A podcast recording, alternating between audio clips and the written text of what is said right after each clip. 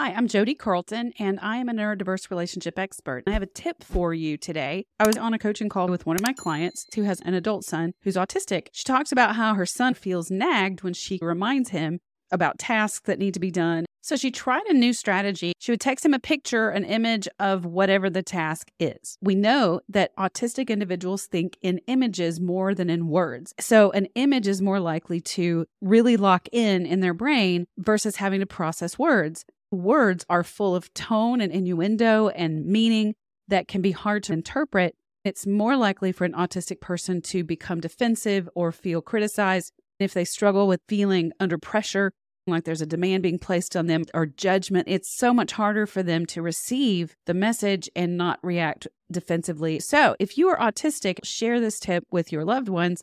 And if you are not autistic, give this a try and then come back and drop in the comments and let us know how well it worked.